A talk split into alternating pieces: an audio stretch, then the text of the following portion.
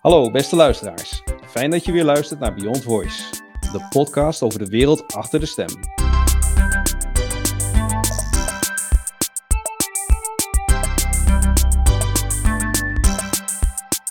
Samen met Florian Overkamp en Carla Verwijmeren gaan we het hebben over alle techniek en alle onderwerpen die met voice te maken hebben. Uh, vandaag hebben we als onderwerp voice and privacy. En voordat ik daarmee begin, even een vraag aan Florian. Wat is privacy voor jou? Eh, dat is een heel, breed, uh, heel brede vraag. Wij hebben, wij hebben voor SpeakUp hebben we beschreven hè, dat wij technologie gebruiken om mensen met elkaar in verbinding te brengen. en, en, en daarbij vinden we dat ze dat veilig en, en vrij met elkaar moeten kunnen doen. Hè. Even, even in, in, in wat losse bewoordingen. Um, dat element vrijheid, dat is volgens mij waar, waar privacy over gaat. Want als jij jezelf niet, uh, uh, niet veilig genoeg voelt om te zeggen wat je wilt en, uh, en te doen wat je wilt, dan ben je dus niet vrij. En privacy is nou typisch iets wat daarvoor nodig is. Goed verwoord. Um, Carla, even de vraag bij jou. Ja, privacy. Ja, ik, ik vind het een interessant onderwerp, met name ook omdat we elk jaar doen wij onderzoek hebben, de Nationale Voice Monitor. En we nemen ook al een, nou, nu twee jaar mee uh, het onderwerp privacy. Dat speelde, ik weet nog, uh, drie jaar geleden enorm uh, sterk met de introductie van de Google Assistent. Ik weet nog in die zomer dat overal zeg maar, in de pers stond ook van Google luistert je af. Hè. Dat was dat was een enorme hype in de markt. En, en later bleek natuurlijk dat Amazon en Microsoft, eigenlijk alle bedrijven die met voice assistenten bezig zijn, die luisteren ja, af of mee. Dat is natuurlijk een kwestie van interpretatie.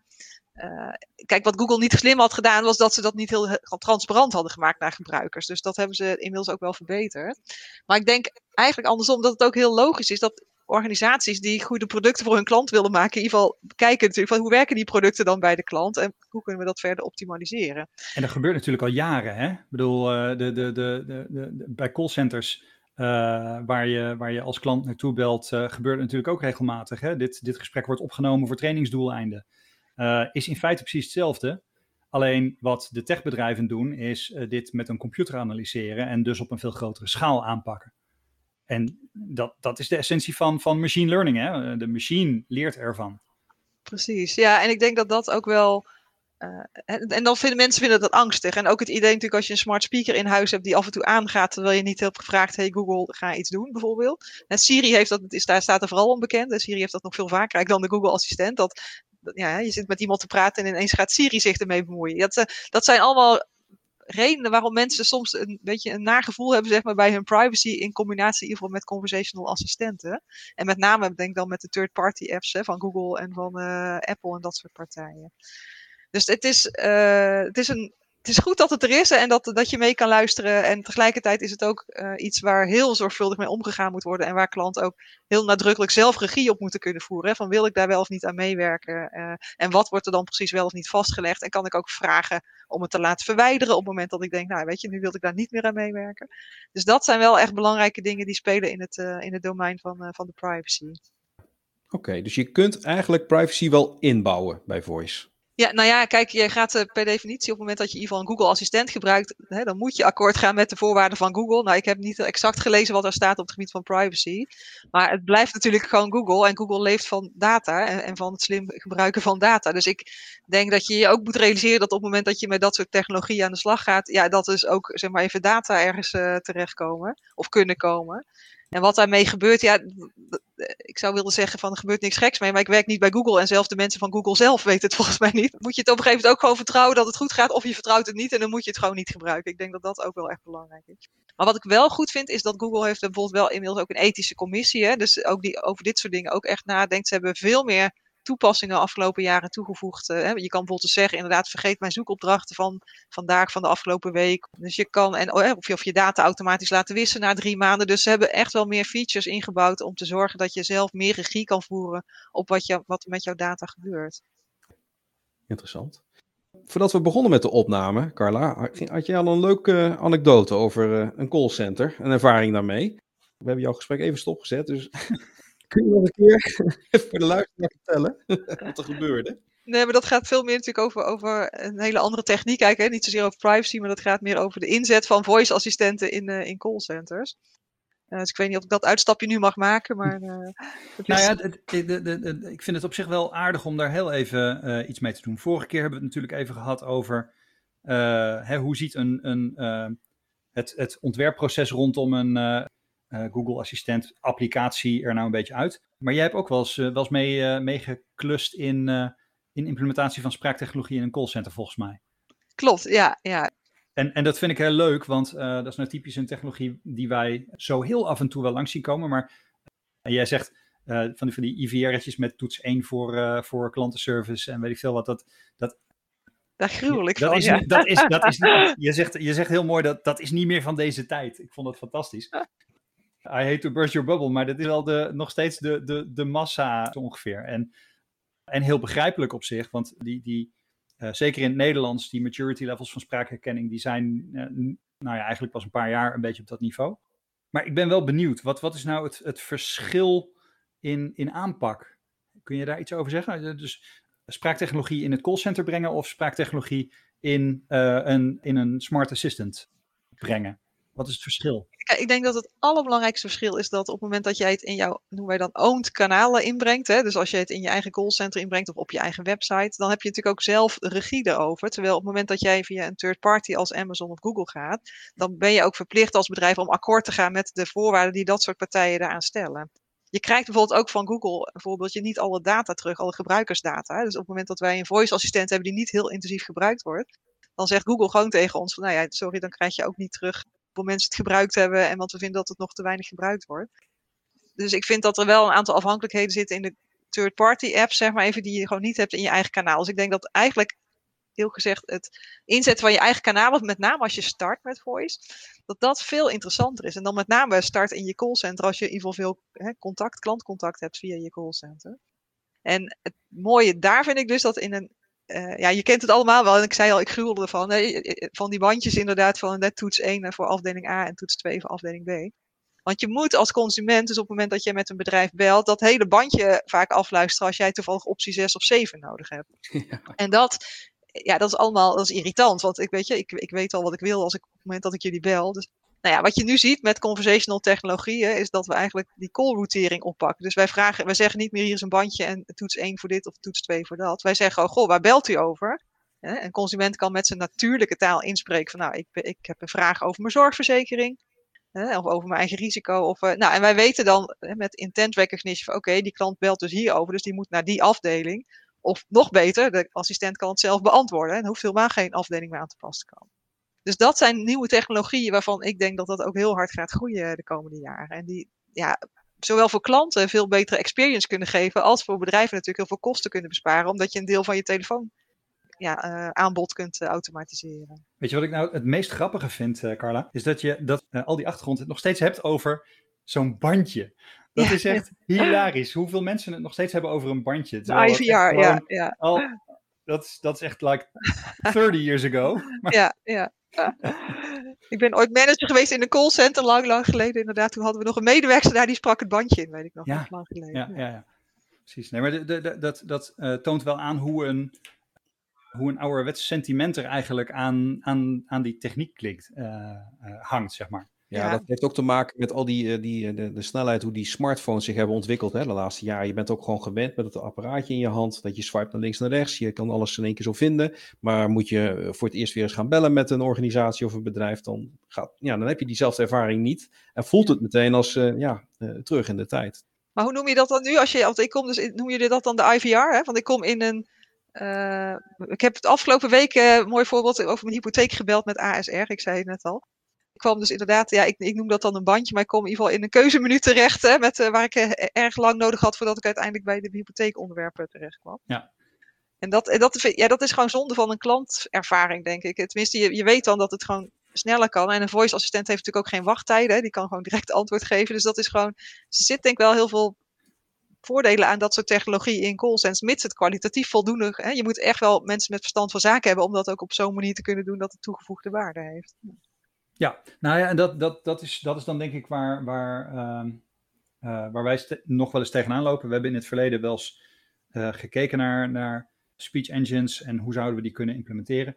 Alleen wij zijn dan weer van die, van die gekken die dan meteen denken van oké, hoe kunnen we dit breed neerzetten? Oftewel, zou je een engine kunnen neerzetten die zo'n breed domein heeft dat het voor, voor heel veel mensen eigenlijk met relatief gezien weinig tuning gaat werken.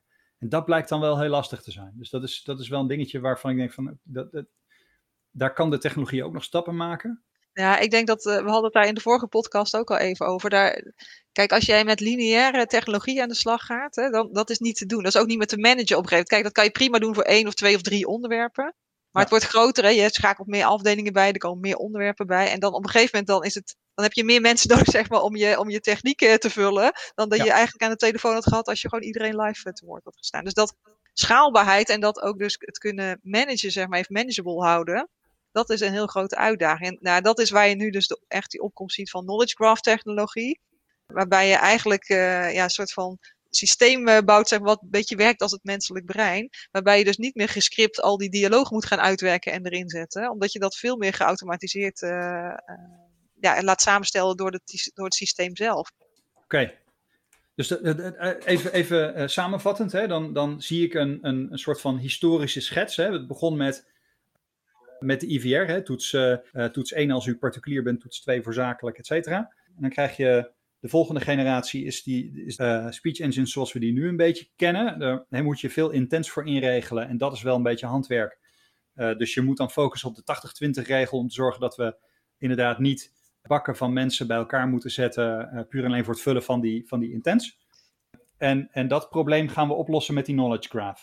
Ja, ik denk dat dat inderdaad de next step is. Ik zie ook grote bedrijven die maken nu ook die bewegingen.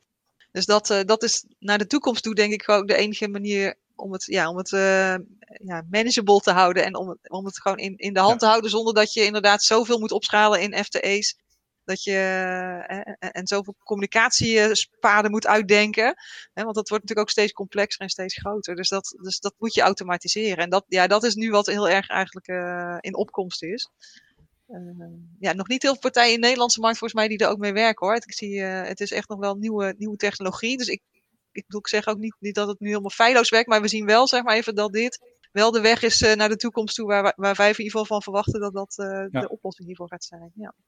Ik zat mij te realiseren waarom het nou is dat wij allemaal dingen nog steeds een bandje noemen. um, want als je namelijk op je, op je mobiele telefoon kijkt, dan uh, vind je bij het, uh, als je telefoonapplicatie doet, dan heb je ergens een knopje. Meest, bij mij zit hij onder de 1. Dat is voor het bellen naar je voicemail. En dat is zo'n. Bandje, ja, ja zo'n ouderwetse cassettebandje dingen. Dus, ja. Echt, dus gewoon, dit is, dit is de, de icon of saving, hè? die floppy die, uh, die je in, in, in, je, in, je, in je applicaties hebt. Uh. Ja, ja, precies. Ja, en ook gezegd, wat ik vraag me dan, ik snap, uh, kijk, een bandje, daar kan je, moet je echt helemaal afluisteren, kan je aan het eind pas iets indrukken. Nou, het verschil misschien met een IVR-systeem is dat ik dan op het moment dat ik het hoor al direct de, de knop kan indrukken. Ja. Hè? Dus dan, dan gaat het al iets sneller inderdaad. Maar, dat, uh, maar goed, je moet nog steeds, weet je, je moet nog steeds in de structuur van het bedrijf mee. In plaats van dat ik zelf als mens in mijn eigen natuurlijke taal gewoon kan vertellen waar ik over bel. En ja. dan word ik naar de goede persoon doorgeleid of naar de goede afdeling. Precies, dus, dus ja. conversational commerce in dat opzicht helpt je om dichter bij je klant te komen. Dichter aan te sluiten bij de belevingswereld van, van, je, van je klant. Ja, ja dat, dat, dat is iets wat, ja, dat weet ik wel zeker. En ik denk ook dat. Uh, als je kijkt naar callcenter technologie, dus je hebt enerzijds de call routing, hè, dat is inderdaad iemand belt, ik doe intent recognition en vervolgens ga ik die klant dan wel het goede antwoord geven als ik het uh, weet als voice assistent, of ik routeer hem naar de goede afdeling. Ja. En, dat, uh, ja, en daarnaast heb je natuurlijk op het moment dat iemand naar de goede afdeling wordt doorverbonden, dan wil je ook uh, dat die medewerker niet opnieuw het verhaal moet gaan vragen aan die klant. Hè. Je wil dat dat warme, zeg maar, dat, dat de data die de klant al gegeven heeft, meegaan naar die medewerker. En je wil misschien de klant ook wel de keuze geven aan het begin. Hè, van wilt u een medewerker spreken, uh, maar let erop, onze wachttijd op dit moment is 10 minuten. Of misschien wilt ja. u dan liever door onze voice assistent geholpen worden. Dus ook dat soort dingen kan je inpassen zeg maar, in callcenter technologie. Om te zorgen dat klanten zo goed mogelijk geholpen worden. Mm -hmm. Dus nog, nog één, één laatste uh, vraag die mij, mij door het hoofd schiet. We begonnen een beetje met uh, hoe zit het nou met de privacy concerns? En uh, nou ja, beter in een callcenter omgeving of in, een, uh, in, in, die, in die inbound uh, omgeving, omdat je dan sowieso meer regie zelf hebt. Maar ook in het huidige IT-landschap zien we natuurlijk veel meer in allerlei SaaS-applicaties met, met API's en integratiemogelijkheden. we hebben het over het koppelen van je agenda, het, het trekken van van, van nou ja, dossiers, klantenkaarten enzovoort, zit vaak niet meer in één systeem. Het zijn er vaak meerdere. Dus in dat opzicht is, is het borgen van, van al die gegevens is natuurlijk sowieso al een helft job geworden. Ja. Wat, wat, wat zijn in jouw optiek nou de, de belangrijkste speerpunten als je het hebt? Jij, jij hebt wel projecten gedraaid voor, uh, voor financiële instellingen, geloof ik. Ja. Heb je al eens wat over verteld? Die moeten daar super hard in gaan, want het is allemaal compliancy en, uh, en, en, en, en weet ik veel wat. Ja, klopt. Hoe werkt dat daar? Kun je daar iets over vertellen? Ja, wat je natuurlijk ziet bij financiële. Kijk, op het moment dat je een generieke bijvoorbeeld frequently asked question toepassing hebt, hè, dan is dat qua privacy een stuk minder spannend natuurlijk. Dan, ik weet bijvoorbeeld hè, bij Rabobank, daar kan je je banksaldo opvragen via een voice assistent. Nou ja, je kan je voorstellen dat dat persoonlijke informatie is, die uh, qua beveiliging en qua privacy wel iets, uh, iets spannender is dan wanneer ik antwoord kan geven op de vraag wat mijn openingstijden zijn. Dus je ziet, dus wat heel belangrijk is ook in projecten, dat je sowieso vanaf het begin ook direct zo'n afdeling compliance uh, of juridische zaken meeneemt. Dat, dat ze vanaf het begin kunnen meedenken, kunnen meekijken, zeg maar eventjes in uh, ja, wat willen we wel, wat willen we niet. Ook heel goed kijken naar de dataverwerking. Hè, van welke, A, welke data verzamel ik en is dat echt noodzakelijk? Want je ziet in de praktijk vaak natuurlijk ook dat allerlei data wordt gevraagd die helemaal nergens voor, uh, voor nodig is. Ja. Dus welke data vraag je op? Wat ga je doen met die data? Dus het moet proportioneel zijn. Dus interessant, bijvoorbeeld, we zijn nu ook aan het kijken in ons geval naar biometrische data. Hè? Dus kan je een stem bijvoorbeeld is, een, is, is al een biometrisch gegeven. Uh, ik zag van Landschotbankiers, die hebben nu voice recognition, dus hè, een klant kan daarheen bellen en zijn stem wordt herkend en dan kunnen ze daar vervolgens dingen doen. Dus daar zitten ook weer veel hogere uh, eisen aan op het moment dat je helemaal op het moment dat je met biometrische gegevens gaat werken, dan wanneer ja. je met gewone uh, reguliere gegevens werkt. Google weet straks of ik verkouden ben of niet aan de hand van mijn stem.